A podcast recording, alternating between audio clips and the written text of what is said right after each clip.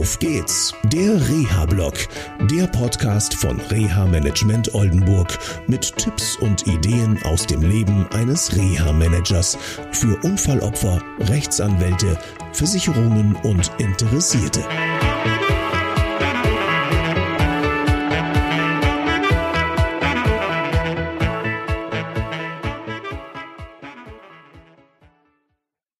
Hallo, ich hoffe, es geht euch gut.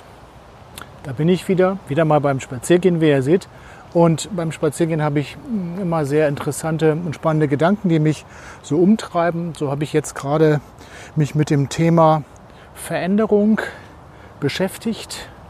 Äh, komischerweise, immer wenn ich mich mit dem Thema beschäftige, sauge ich irgendwie wie so ein Magnet auch solche Themen an. Ich hörte vor kurzem einen neuen ähm, Podcast äh, den ich nicht empfehlen kann und den ich hier nicht nenne. Da ist ein Trainer, der sich als ähm, ja, Veränderungstrainer darstellt und so weiter und was er doch für ein toller Hecht ist. Also den werde ich sicherlich nicht empfehlen.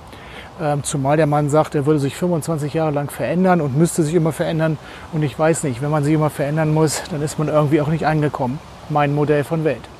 Zum Thema Veränderung ging mir gerade durch den Kopf, da habe ich auch ein Buch gelesen, das heißt Stark in stürmischen Zeiten von Bodo Jansen und ähm, einem Pater Anselm, der ähm, die letztendlich auch auf die Frage der Veränderung hier mehr im Business-Bereich eingegangen sind.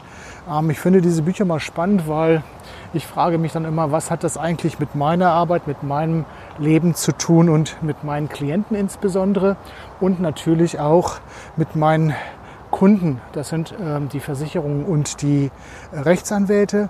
Und in diesem Zusammenhang stellte sich für mich dann die Frage, wenn jemand zu dir sagt, du musst dich verändern, und das haben schon viele Leute zu mir gemacht, nicht gemacht, gesagt haben sie es. Und ich habe das immer so geschehen lassen und habe das einfach so, sage ich mal, durchlaufen lassen, nicht darauf reagiert, habe mich teilweise geärgert und genau darum geht es, um diesen, diesen Ärger. Weil letztendlich, was ist denn das? Da bewertet jemand, indem er behauptet, du darfst oder musst dich verändern, eine Persönlichkeit. Da wird bewertet, was du gemacht hast und dann im Regelfall nicht positiv. Ich finde es gut, wenn jemand selber sagt, ich möchte das und das in meinem Leben verändern oder ich möchte mich persönlich weiterentwickeln. Das finde ich gut. Dann hat die betroffene Person oder derjenige, der zu diesem Entschluss gekommen ist, dies wirklich auch beschlossen für sich und ist dann natürlich dafür verantwortlich, das auch umzusetzen und durchzuziehen. Ich habe Stress darauf, wenn Menschen andere beurteilen, indem sie einfach sagen, du musst das und das verändern.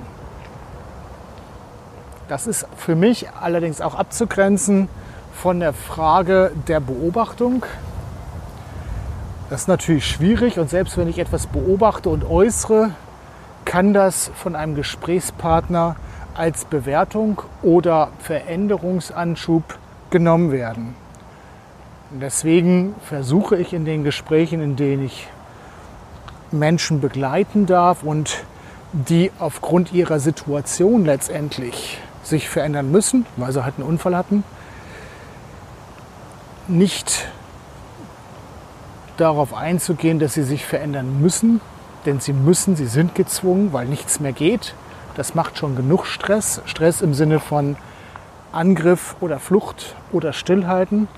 Das sind so die ureigensten Instinkte, wie ja jeder weiß, die wir in uns haben, sondern es geht einfach darum, Beobachtungen mit den Menschen zu klären. Deswegen vielleicht geht ihr damit kritischer um, wenn jemand zu euch sagt, zum Beispiel der Chef, die Chefin oder wer auch immer, du musst das und das verändern. Das impliziert in meinem Modell von Welt immer etwas Negatives. Und die Frage ist, inwieweit wirst du als Persönlichkeit gewertschätzt?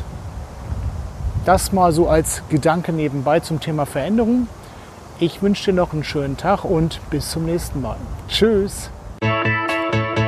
Das war eine Folge von Auf geht's, der Reha-Blog eine Produktion von Reha Management Oldenburg.